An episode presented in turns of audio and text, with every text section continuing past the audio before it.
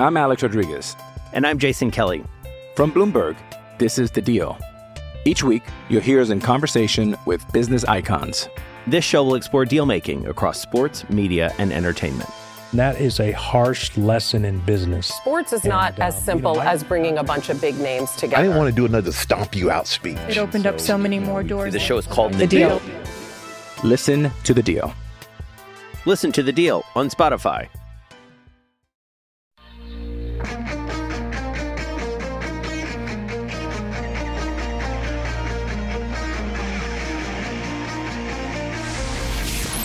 Home for breaking news on your favorite teams. This is Inside Sports with Reid Wilkins on 630 CHED. All right, here's the deal. Slovakia beats Latvia 3 2 in a shootout at the World Juniors. That game ended a few minutes ago.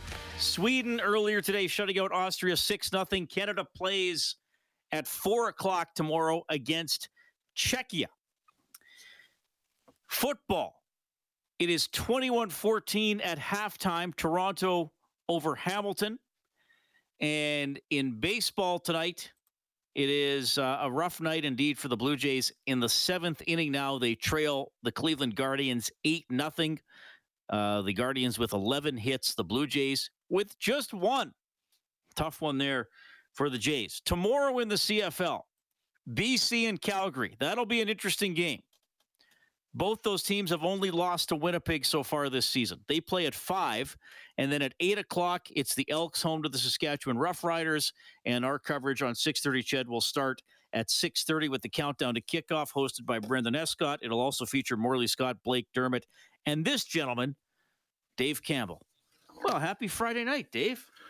Oh, same to you, buddy. And uh, I, I, tell you, I was. Uh, very happy to see all the pictures and all the tweets and all of our coverage at the uh, Gary Dreger Memorial uh, down there at uh, Spruce Grove.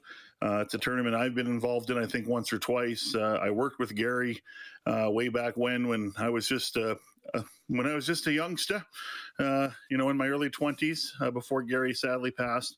Um, so it's just it's just nice to see, you know, a, a, bit more normalcy come back into our lives after uh, you know, after not having this tournament for two years. So, so right on. Great, great job. I, I never got to meet Gary. Tell me a little bit about him. Well, you know, he uh, he didn't say much. Uh, he was a very funny man, though. He loved tennis.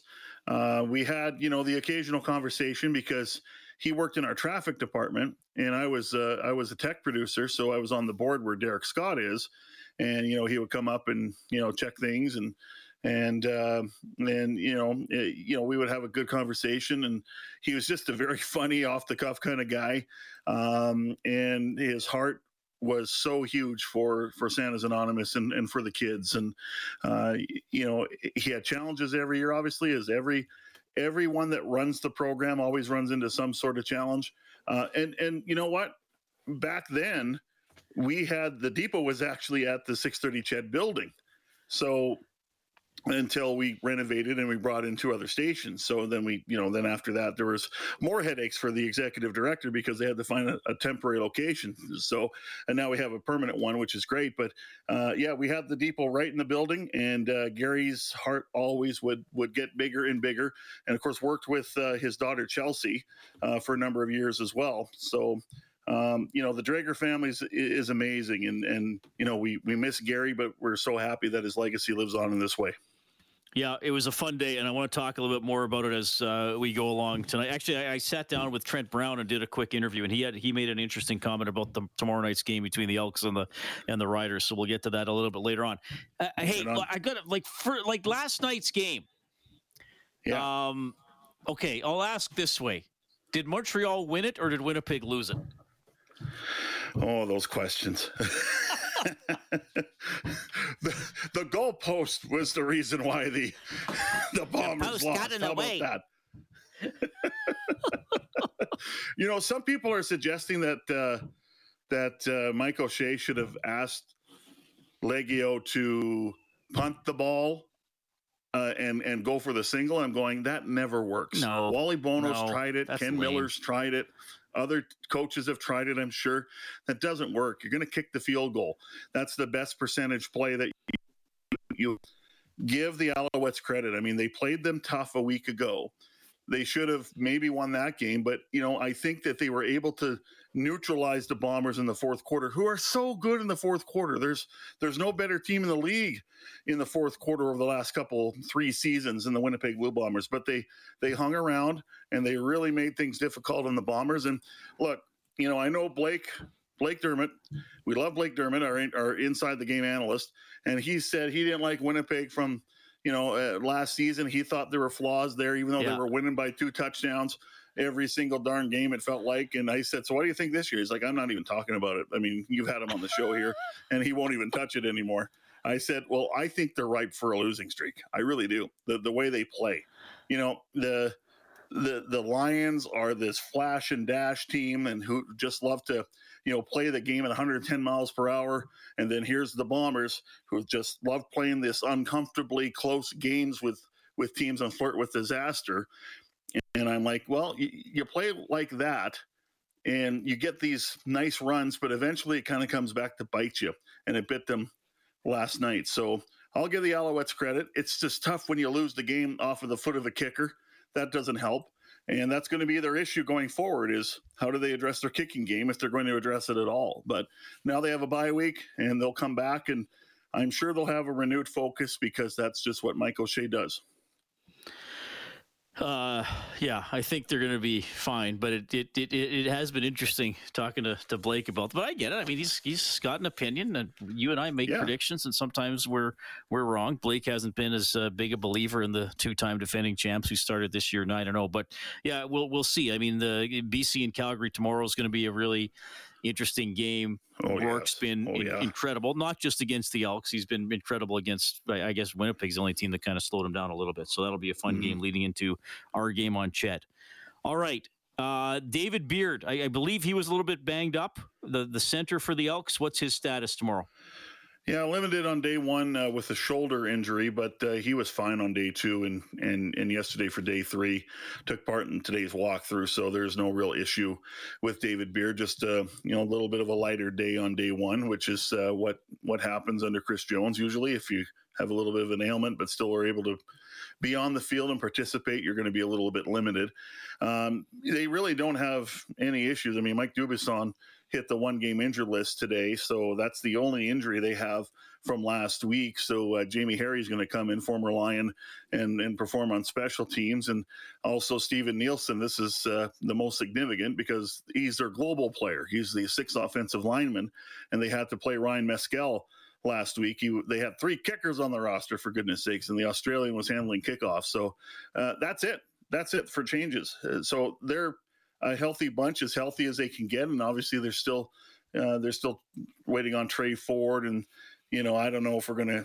I don't know when we're to see James Wilder Jr. and I don't think we're to see Aaron Grimes this year. So, as far as uh, you know the the lineup is concerned, this is pretty much what you're to see uh, from here on out until either this team plays better or if they don't play better and Chris Jones decides he's going to you know make changes again. Yeah, to me, it, look, we it, Nick Lewis was on, and and you know, Geroy was on earlier in the week, and Geroy works for the team. Nick doesn't, but they both kind of said in their own way that yes, this year is going to have painful moments. Uh, hopefully, yeah. to build for something better. You don't want them to be too painful, I, I suppose. Um, and, and I think there's a recognition that you look a lot of position sets and you wouldn't rank the Elks in the top two thirds of the league in those position sets, except for maybe mm-hmm. receiver. I think right. the, the, at least for me, the biggest concern though uh, has become the secondary because there have been some plays where at least I think that they've been able to get pressure on quarterbacks and there's still plays to be made against like is that how you see it? Is that the unit that still needs to gel the most or have they just had continuity issues? What's going on? So uh, the the biggest concern for me on defense is absolutely the secondary in and their ability to play man coverage because in a Chris Jones run defense, he's going to want to pressure the quarterback and you're going to have to play man coverage. And, you know, last week against Nathan Rourke, he tried to play man to man coverage. And there's one play in particular that, uh, well, there's a couple of plays near the, uh, or a few plays near the goal line that resulted in touchdowns that uh, result. And there's one that was a complete bust in coverage uh, on the first one. I think the second one, uh, Raphael Leonard got beat on a slant or a post or sorry, a corner. And then it happened again on a, you know, sort of a jump ball which Leonard was late on. And then I'm thinking of the, uh, I believe it was the Lucky Whitehead where they they zero blitzed Ed Gainey, and he just he was just a little late getting to Nathan Rourke, and then they let the free man run through, and the feast line was the was the deep man, but he wasn't deep enough, and uh, it, it it turned into a long touchdown. So, yeah, their ability to play man to man coverage has been kind of compromised by they just don't have enough quality man-to-man cover people. So, you know, Malik Saunier is going to be starting again at the at the boundary corner or the short side corner. They're going to adjust the uh, wide side where Treston Decoud played at Sam last week in the linebacking core was going to go back to his familiar wide side halfback spot, and they're going to put Nafees Lyon at his familiar spot at the corner on that side. So that should stabilize things, you hope. I'm Alex Rodriguez. And I'm Jason Kelly. From Bloomberg, this is The Deal. Each week, you'll hear us in conversation with business icons. This show will explore deal making across sports, media, and entertainment. That is a harsh lesson in business. Sports is not And, as um, simple you know, I- as bringing a bunch of big names together. I didn't want to do another stomp you out speech. It opened up so many more doors. The show is called The Deal. Listen to The Deal. Listen to the deal on Spotify. So yeah, the, the secondary is the biggest concern for me. The other concern, I'll go to the offense, the offensive line. They can't run, and maybe this is partly um, Stephen McAdoo has, has to be a little more committed to the run, especially when you have Antti Milanovic Litre and Malik Irons, who are sharing the running back duties right now. And they both have a five yard average.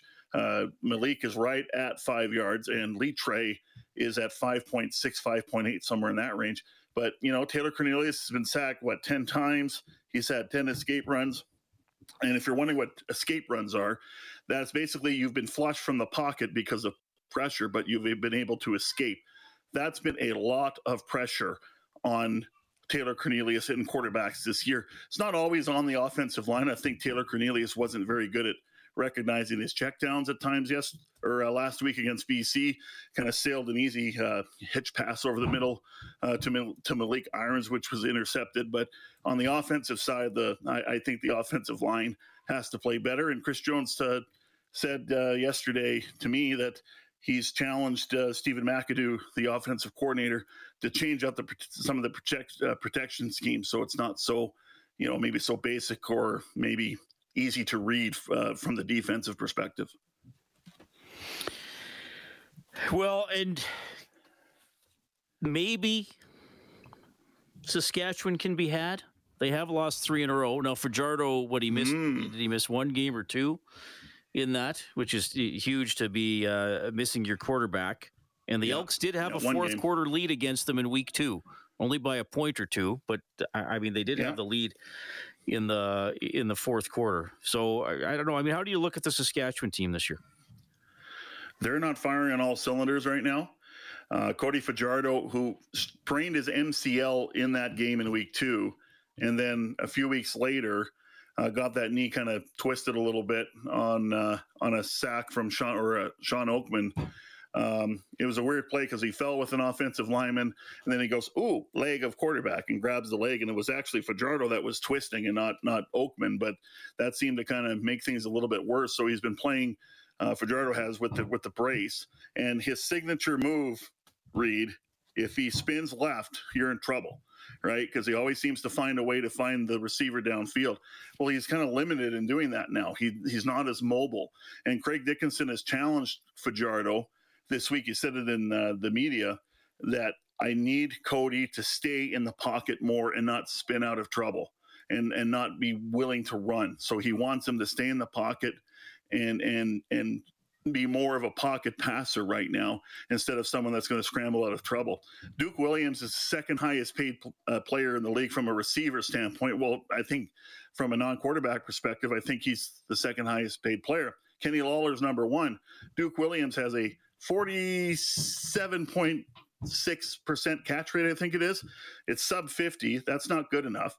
Uh, their offensive line has issues. They do have a excellent run game, the best in the league, and their defense I still think is a challenge. And uh, special teams wise, you know they've given up a lot of returns this year. So some for touchdowns, some for big returns. Um, I know we don't have a lot of high expectations for the Elks return game, but maybe the uh, the uh, door swings open for uh, Charles Nelson, who will handle the returns tomorrow. So, can the Riders be had? Yeah, I think it's it could be a winnable game for the Elks, but like you say, close game in week two. How much is, has this team learned from then? And now that they're more, you know, continuity within the group, can they find a way to play more together and and find a way to make better decisions and make smarter decisions and concentrate better when the game's close? Uh, well, yeah, I think concentration is I'm glad you used that word because I, I, think it's been lacking at times. And when you have a talent deficit, it doesn't help if uh, you're not taking care of some of the other details. All right, Dave, thanks for hopping on. Uh, you and uh, a little bit of Brendan Escott will be hosting over the next couple of weeks because I'm going to take my uh, remaining few vacation days. So I appreciate you guys doing that. And if, uh, of course, I will be waving to you from my seats in Section H tomorrow, buddy. I can't wait. And of course, we'll be talking for a bit uh, during your, your time off. And of course, enjoy your time at the Fringe. And that's another thing that is uh, another great event that's back in Edmonton for the first time in, since 2019. And, and, and enjoy your time down there volunteering as well. Right on. Thanks, Dave. That is Dave Campbell, the producer of this show, your color analyst for our Elks broadcast here on 630 CHED. 630 tomorrow night for the countdown to kickoff game at 8. Elks against the Riders. Back in a couple of minutes. Inside Sports with Reid Wilkins is brought to you by James H. Brown and Associates, Alberta Injury Lawyers, the heavy hitters of injury law. Black Ocean Golden Dark. All right. 723 is the time of the evening. Thanks a lot for checking out the show tonight. It is uh, still ahead. We'll talk a little bit more football about the Edmonton Huskies. The Prairie Football Conference season starts this weekend. The Edmonton Wildcats also in action, and we'll be joined by Huskies coach Jeff Tobert and a little bit from uh, Trent Brown, former Double E football player, James H. Brown, the title sponsor of Inside Sports. And Trent uh, actually feeling pretty good about that Elks game tomorrow, even though they are two and six after eight games. Here's head coach Chris Jones. Well, nobody's more disappointed than myself. You know, I'm disappointed in where we're at as a football team. I, I take it very personally. I mean, this is what I, I, you know, this is what I'm designed to do. You know, that's why they paid me to come up here. It's not for my looks. So I mean, we're uh, we're certainly uh, you know disappointed as to where we're at, and uh, you know we want to we want to continue to, to do our job. You know, we're here to, to do one thing, and that's to play and coach uh, professional football, and not just play and coach professional football, but good football and we've yet to be consistent enough to be considered a good team, thus our record. Well, yeah, there, there, have been good moments, but not nearly consistent enough. And then three games in which they have been completely outclassed. So the situation is the Elks are two and six, the Riders are four and four. It is very likely four teams from the West will make the playoffs. So if you win this game, you can put some heat on Saskatchewan because then the Elks play Ottawa twice, and Ottawa is uh, is not very good at all. So Jones was commenting on Saturday's game being a must win. Yeah, I mean it's an opportunity to have an opportunity, you know. Yeah. So I mean it's uh, it's our chance to, to be able to work our way and uh, work our way into the playoffs, which you have to secure a playoff spot before you can win a championship anyway, regardless of your record. So we've got to uh, do what we need to do tomorrow and play fast, and uh, and then it's just a one game deal all the way uh, the rest of the year. Yeah, one game deal the rest of the year. That is true, and they're going to need to, win a lot of those one games to uh, even flirt with a playoff spot. We'll we'll see if they can pull off something tomorrow night against Saskatchewan. about uh, where are we here? Two minutes into the third quarter, Toronto leading Hamilton 21-14 in uh, Friday night football. We'll keep you posted on that one and uh, updating the Blue Jays. I said they're having a tough night. It's almost over in the ninth inning. The Guardians leading the Blue Jays eight nothing. Blue Jays with only two hits this evening. All right. You can get in touch, by the way, at 780 496 0063. That is the hotline presented by CertainTeed, the pro's choice for roofing, siding, drywall, insulation, and ceiling systems. CertainTeed Pro all the way. Follow me on Twitter at Reid Wilkins, R E I D W I L K I N S. And to email the old program, send it to insidesports at 630ched.com. Quick timeout for the news and weather. Talk to you after 730.